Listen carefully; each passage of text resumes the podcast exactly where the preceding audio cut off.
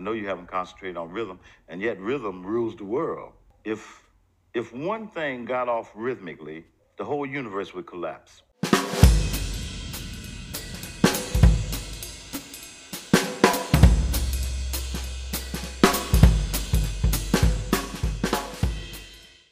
Γεια σας, είμαι ο Ξανθίνος Δέδες και αυτό είναι το podcast «Γιατρέ μου, πνίγηκα». Στο τρίτο επεισόδιο προτείνω μερικούς δίσκους της jazz για να κάνει κάποιος τα πρώτα του βήματα χωρίς να πέσει και χωρίς να βρήσει την ώρα και τη στιγμή που αποπειράθηκε να ακούσει τους τρελούς με τα σαξόφωνα.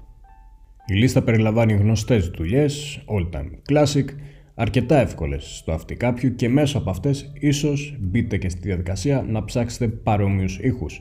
Η σειρά των δίσκων δεν είναι τυχαία, έχει δηλαδή τη μορφή πυραμίδας, έτσι ώστε να υπάρξει μια πιο ομαλή μετάβαση όσο πλησιάζουμε στην τελική επιλογή. Ξεκινάμε λοιπόν. Ella and Louis, ένας δίσκος από την εκπληκτική Ella Fitzgerald και τον Louis Armstrong, ο οποίος κυκλοφόρησε το χίλια εννιακόσια πενήντα έξι από τη δισκογραφική Verve. Μαζί τους και το κουαρτέτο του πιανίστα Oscar Peterson. Το αποτέλεσμα είναι μοναδικό και ο δίσκος ιδανικός για να ξεκινήσει κάποιος με αργά και ντροπαλά βήματα να ακούει jazz. Στα αυτιά σας θα φτάσει ένας απαλός ήχος, ξέγνιαστος, χαρούμενος και εύπεπτος. Προτείνεται και για τις γιορτές των Χριστουγέννων. Στη δεύτερη θέση έχουμε τον Τζεντ Μπέικερ και το δίσκο Set. Κυκλοφόρησε από τη Riverside το χίλια εννιακόσια πενήντα εννέα και εκτός από την τροπέτα του Baker συμμετέχουν μεταξύ άλλων οι Bill Evans, Herbie Mann, Kenny Barrel και Paul Chambers. Αν και ο Baker έγινε γνωστός και για τη φωνή του, ο δίσκος είναι καθαρά instrumental και αποτελείται κυρίως από μπαλάντες. Αν λοιπόν θέλετε να χαλαρώσετε και παράλληλα να αρχίσετε να μαθαίνετε καλύτερα την jazz, αυτή είναι μια καλή αρχή και στη συνέχεια είμαι σίγουρος πως θα ψάξετε και για τις υπόλοιπες δουλειές του Chet Baker.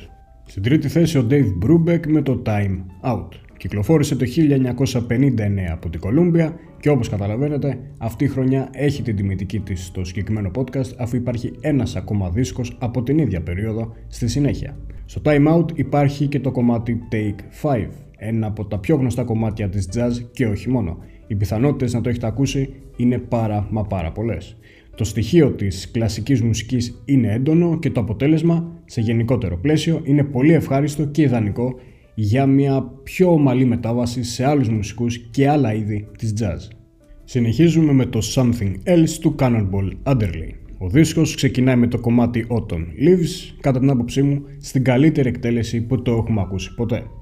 Το Something Else κυκλοφόρησε το χίλια εννιακόσια πενήντα οκτώ από την Blue Note Records και ο άλτος σαξοφωνίστας Cannonball Adderley είχε την τιμή να έχει ως sideman τον Miles Davis και στα drums τον έναν και μοναδικό Art Blakey. Μια αρκετά groovy δουλειά σε κάποια σημεία με τον τρόπο της πάντα. Θεωρείται ένας από τους καλύτερους δίσκους στην ιστορία της jazz, θα συμφωνήσω και θα ξεχωρίσω το κομμάτι One for Daddy O. Και ναι, οι περισσότεροι άλλωστε το είχατε φανταστεί.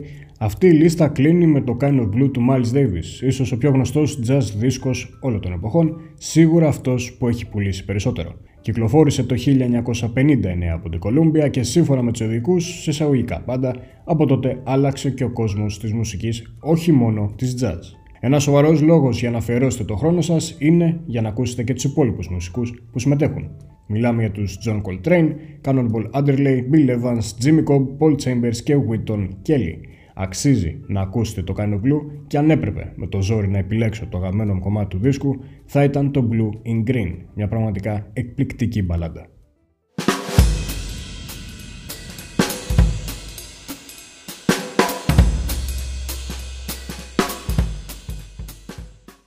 Even when you're walking down the street, the one thing you can think of that ain't got nothing to do with anything is rhythm.